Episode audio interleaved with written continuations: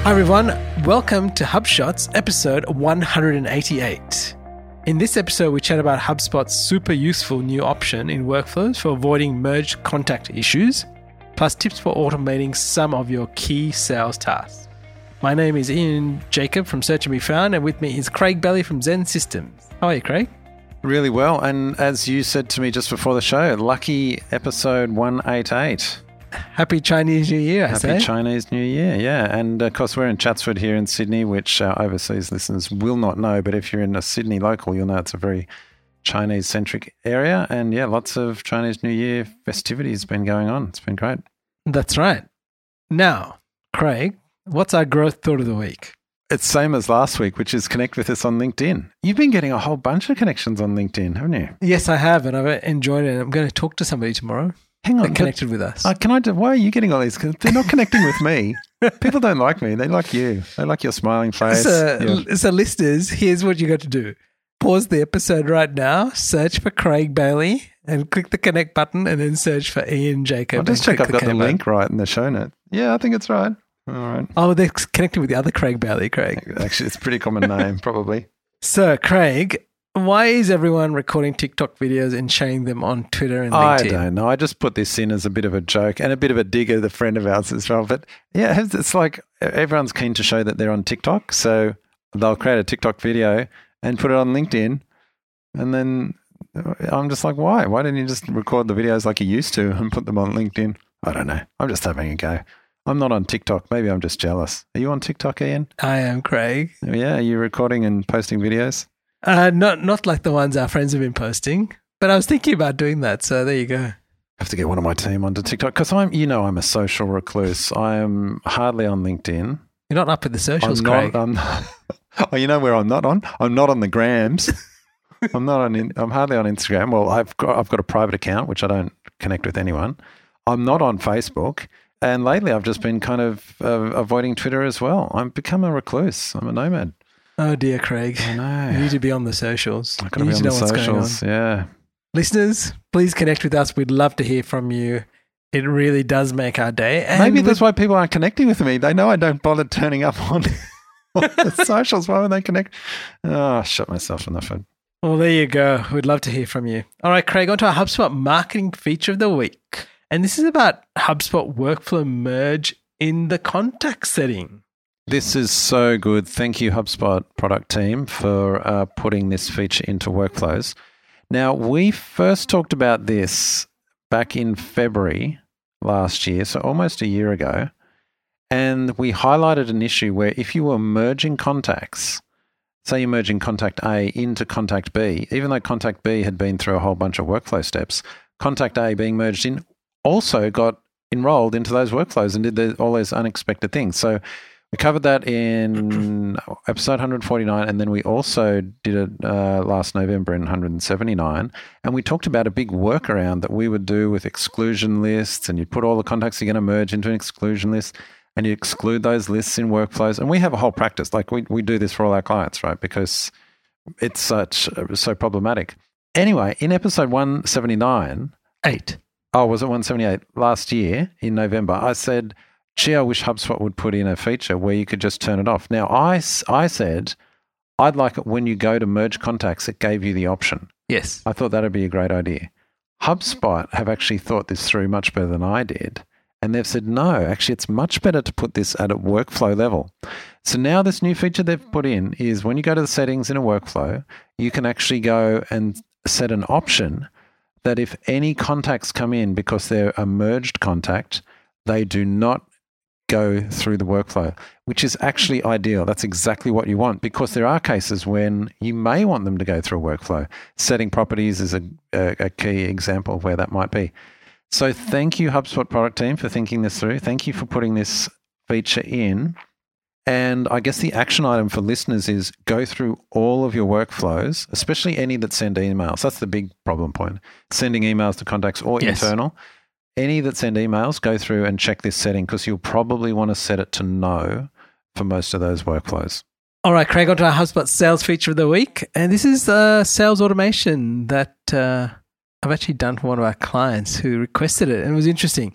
So I just wanted to say this is about creating call lists for sales on a daily basis with defined criteria.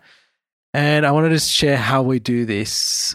First of all is creating an active list, and you can put the criteria you want. So the criteria that we have is they've viewed certain pages on the website and they've actually done this 3 times. They're of a type of persona that we don't want. Their last session was 3 days ago. Their last contacted was more than 7 days ago. And they're not in one of the deal stages. So this is a really key thing. And why we did the not in some of the deal stages was because clients can repeatedly buy from this customer.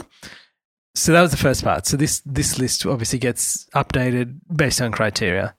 Then what we did was we created a workflow and we made the enrollment criteria, the list, which we call the outbound call list. And then what we do is we check to see in that list is the owner of that contact known. If it is, then we create a task to assign a call task to that contact owner. Now, if there isn't an owner next to the contact, we then create another task, but we assign it to somebody else on the team that manages people that don't have assigned owners. And that's pretty much it. Now, one of my little things here was when I first did this, I put in the task as call Craig Bailey. And then I realized that other people in the team were putting tasks exactly like that when they were going, oh, I need to call Craig. I'll just put this. They might not put your last name, but they'd stick a task in there because they'd spoken to you. And then I looked at this call list and I looked at the list of tasks and I'm like, oh, how do I know which one got generated out of the workflow and which one did someone actually manually type in? So then I sat down with the sales team and I said, look, I think we should rename this to a way that we can easily identify it. So now we actually put like it was a call list and then we put the contact's first name and last name as the task name. And that's made a big difference. So they know straight away, okay, well, this was generated from the workflow and the other ones I've just actually put into my list. And then they go on further to put things into a queue, which then they can go through on a daily basis. But it's made a big difference to them. So now they don't need to think, oh, who should I call if there is no one that's flagged to be called? Whereas this, on a daily basis, populates that task queue. This is so smart. Because, and by the way, listeners, you go to the show notes because Ian's put some screenshots and it'll make it really clear, especially the branching and how you've named it. I think it's really good. You've basically called out the need for naming conventions in these tasks because otherwise, and it just shows even down to tasks, having naming conventions makes such a big difference rather than people just having ransom note effective, all these different kind of labeling ways. But it's a great example of the power of automation. And the thing I really like about it is you're making sure that nothing falls through the cracks. Because when people are busy, it probably wasn't a problem. Right? They go, oh, yeah, I call this, I've got. But now they would be like, oh, we missed them. And there'd be no real way to quickly go back and check if you'd missed them. So by automating, this is just a classic example of the power of automation. And it's saving time, of course, but reducing errors. That's right. All right, onto our HubSpot Extra of the Week, Craig. And this is about 18 columns on a website analytics report. Now, why would we do this? Okay, I'm going to tell a little story here.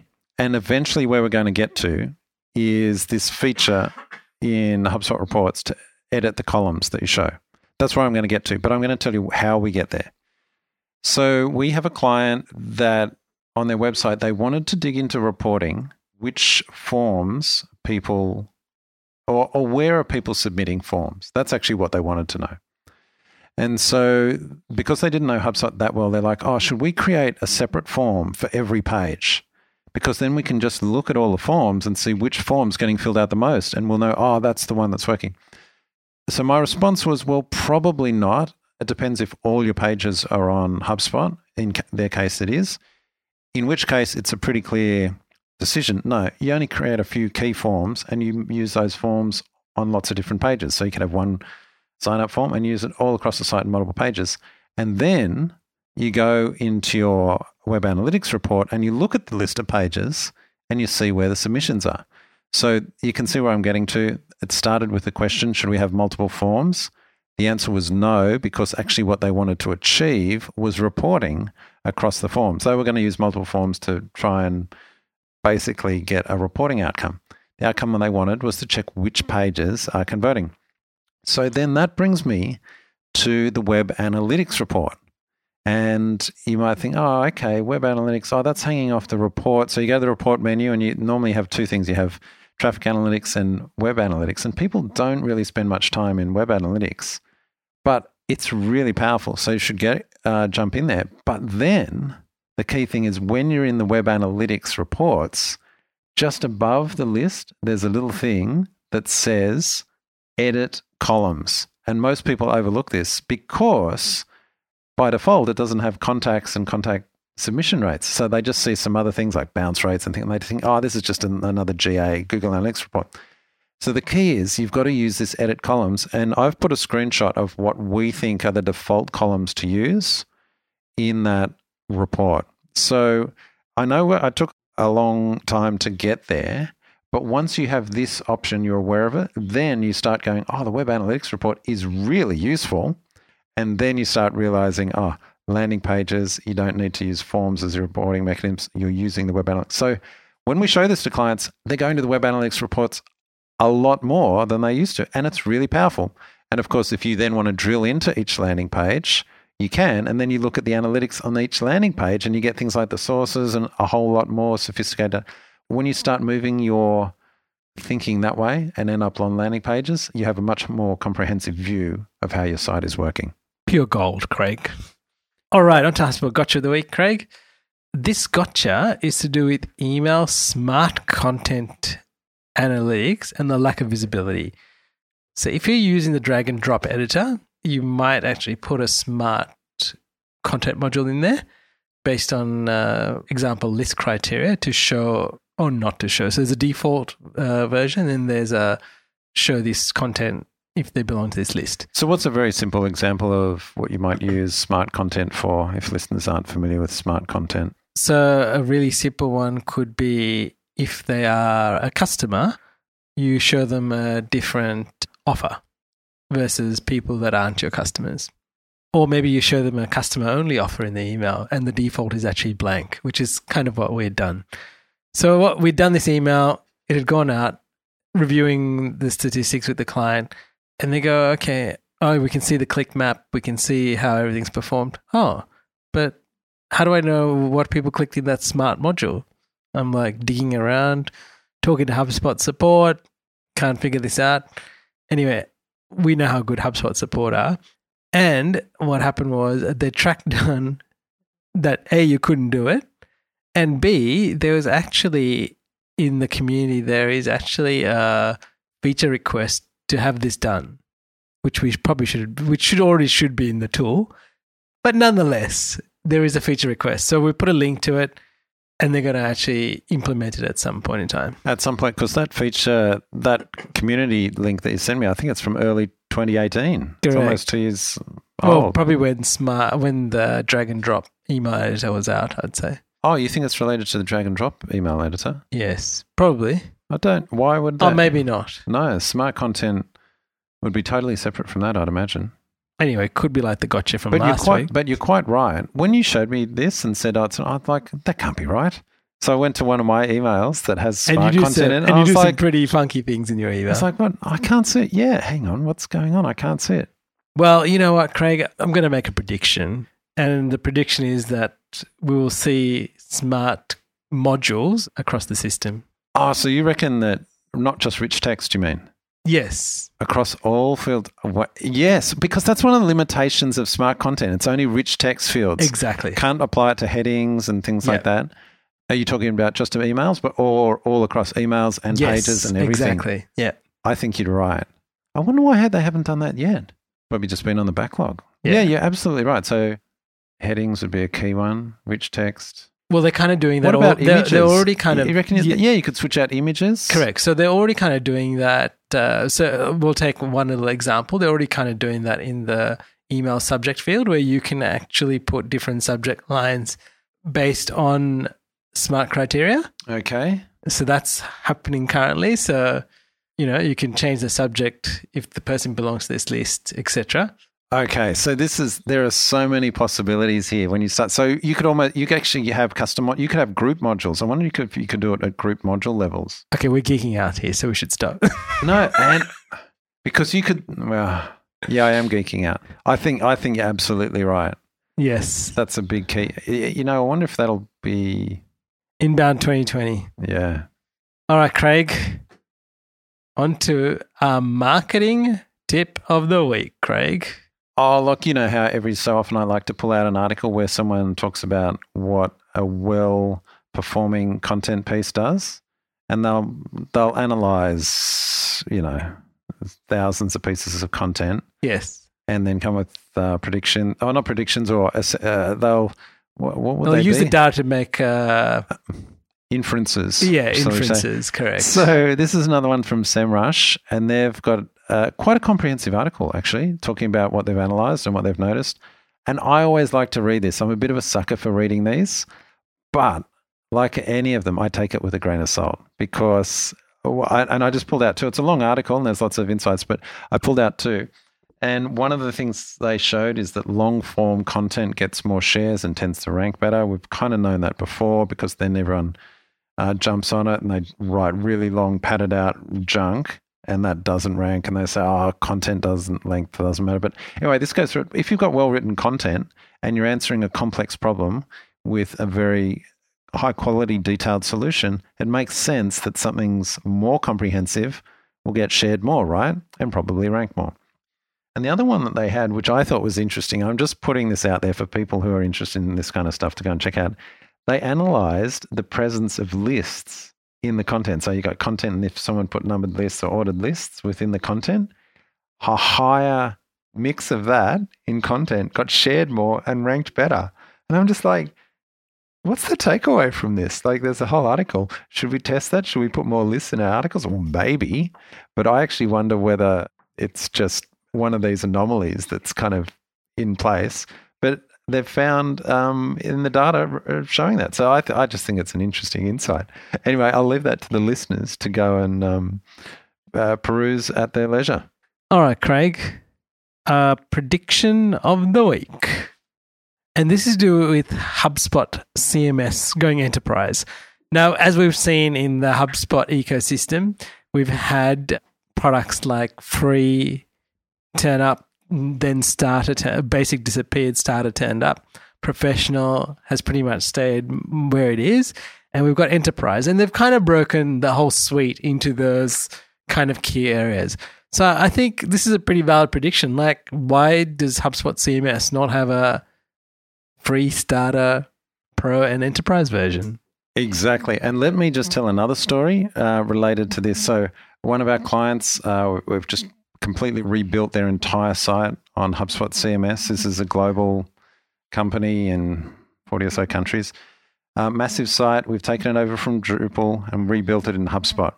And the global head of digital, who we're their main contact, chatting, he just loves this. He loves HubSpot CMS. And you know what he said? He said, I can't believe how cheap it is. That was his term. Like, I don't like to use the word cheap. It's like, I can't believe how much you get for the money. It's so inexpensive, to the point that when he was considering options, he's like, he'd almost dismissed HubSpot CMS because it was so inexpensive. He thought it's just a basic tool. It just doesn't have, it's not enterprise. He's just going, it's fantastic, because now he's into it. This guy, he is into the nitty-gritty. He's into the Hubble. He's into the templates. He's into HubDB, because we run a lot of the pages from HubDB. He is right across it, and he loves it. He's just saying, this is fantastic. And when he said, well, the price point is probably what put him off initially, it was just too cheap, he was dismissing. I was like, yeah, HubSpot needs an enterprise CMS tier of their CMS that is, in quotes, reassuringly expensive. And so I think the way they're going to do this is they're going to do exactly what you're saying. They're going to have these tiers where they'll have starter, pro, enterprise. Starter will just be a very simple add-on to, as you said, starter. It'll probably have basic landing pages. You can probably build a simple site with it. Well, if you have marketing starter, you've got basic landing pages now. Yeah, but plus a blog. I think they'd put a blog there in the what I'll call a CMS starter pack.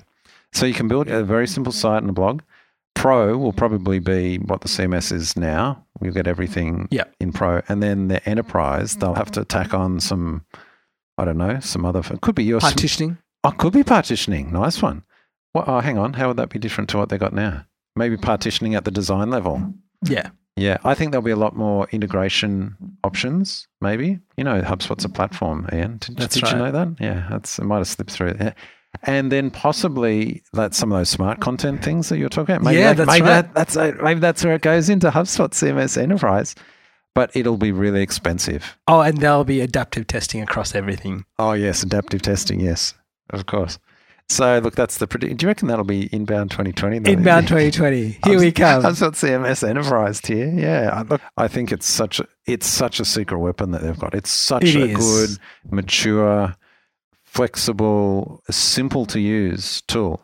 Everyone you know what? That is the thing. And for customers of ours and clients that use the system and have been used to a different way of operating before, that is one of their biggest comments to me is the ease of use and the speed to do stuff that they're ever thankful for. And I would recommend anybody thinking or redesigning their site that don't currently use the HubSpot CMS to actually test it out. You know, if you're already a customer, ask for the trial. If you work with a partner, get them to give you the trial because you might be surprised at how good it is.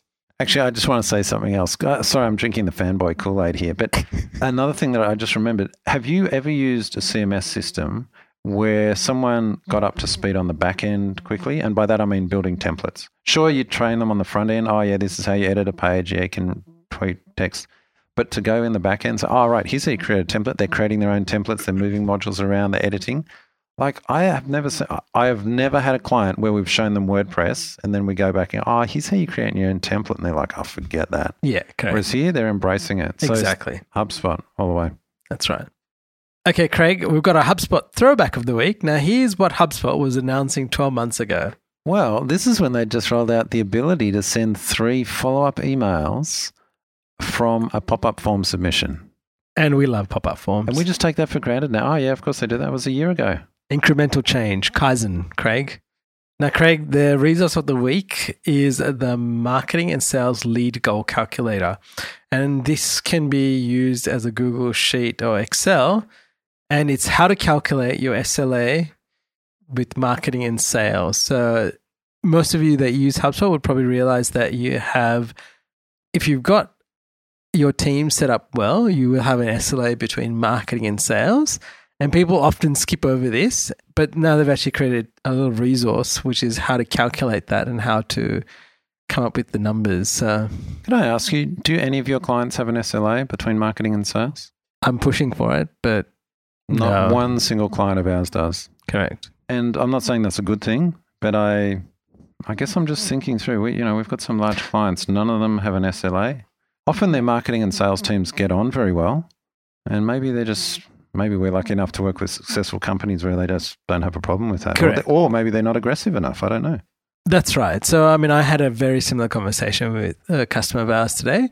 As we start to work more and more with their sales team, I pose the question is like, what have you as the head of the business proposed to the guys in sales in terms of what you would deliver in terms of leads? I said, because knowing everything we know about SLAs and about marketing and sales alignment and about how HubSpot utilize that in their business, they know that if someone in sales is coming, they're going to have to deliver X number of leads for this sales rep to work on to then get a result out the other end, which I don't think a lot of people are doing. And I only say this because when I started working with this client, the feedback from the sales team was they almost felt more comfortable saying that they could walk down the street, knocking on doors, getting better results because they actually didn't get opportunities that were generated online that they could follow up. And I think what you're highlighting there is an outbound part of their business, right?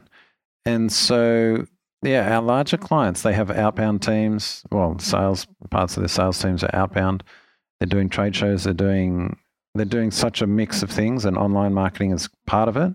But it's such a mix, and then they are generally quite successful. So it hasn't got to the point where marketing is getting the torch put on them. So I think it's interesting.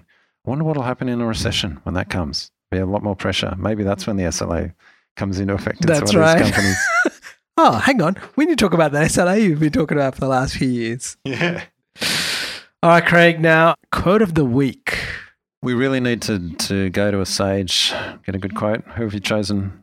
I've chosen one of our favorites, Brian Halligan. And our listeners, Brian Halligan, we had him as a guest on episode 100. And as we approach episode 200, we'll have someone special again on that episode. But, you know, there are two great quotes, and these quotes came from Inbound 2 years ago. And I still think they're valid. The first one is advice for modern marketers. Automate the buying process. Users are expecting you to automate their process. They want a self-service experience with your company. So that's the first one. And I want to say, ever since I heard Brian say that at Inbound, I've been thinking about how do we do this for our clients, but also for ourselves. How do we make it easy for people to buy from us without having for us to get involved? Make it a self-service experience. That's one. The bonus is advice for modern marketers. Live in social. You're not B2B marketers. You're H2H marketers. Human to human. Humans live in Snapchat, Instagram. If you're not marketing on these sites, you might as well be marketing in a trash can. I wonder if he's going to add TikTok to that list now. I'm sure he would. And here we are again. We have these conversations. I know you and me, Craig, we have conversations on a weekly basis about people that say, oh, no, my customers would never use Facebook or Instagram. I'm like, hang on a second. Are they people? And then I kind of go, well, what are these people doing when they go home? Or what are they doing in their lunch break? How are they connecting with people? Because believe it or not, the world still revolves around while we're doing business and marketing to people. So I'd encourage you, at minimum, and we talk about this and we do this probably with our clients as a standard, is even if you're not going to start marketing on Facebook, install the Facebook pixel, collect the data, and then test and measure. All right, Craig. Now, there are some interesting links of the week. I like this one because I saw this one. It's about how Jeff Bezos' phone got hacked. I read the article. I'm not going to say anything about it, but listeners, I would encourage you to go and have a read of it. And you've highlighted a redirect service. Your mileage may vary, but yeah, redirect service, it's a free one. So be careful because you never know what they're doing with your privacy there. But yeah, it could be useful to some people. Yeah, with a URL called redirect.pizza for sure. Well, listeners, I hope you enjoyed this episode. Again, please connect with us on LinkedIn. We would love to hear from you. And we would love you to leave a review on Apple Podcasts, as that will greatly help us. Well, Craig, until next time. Catch you later, Ian. Thank you for listening to this episode of HubShots. For show notes, resources, HubSpot news, including practical strategies you can implement, visit us at hubshots.com.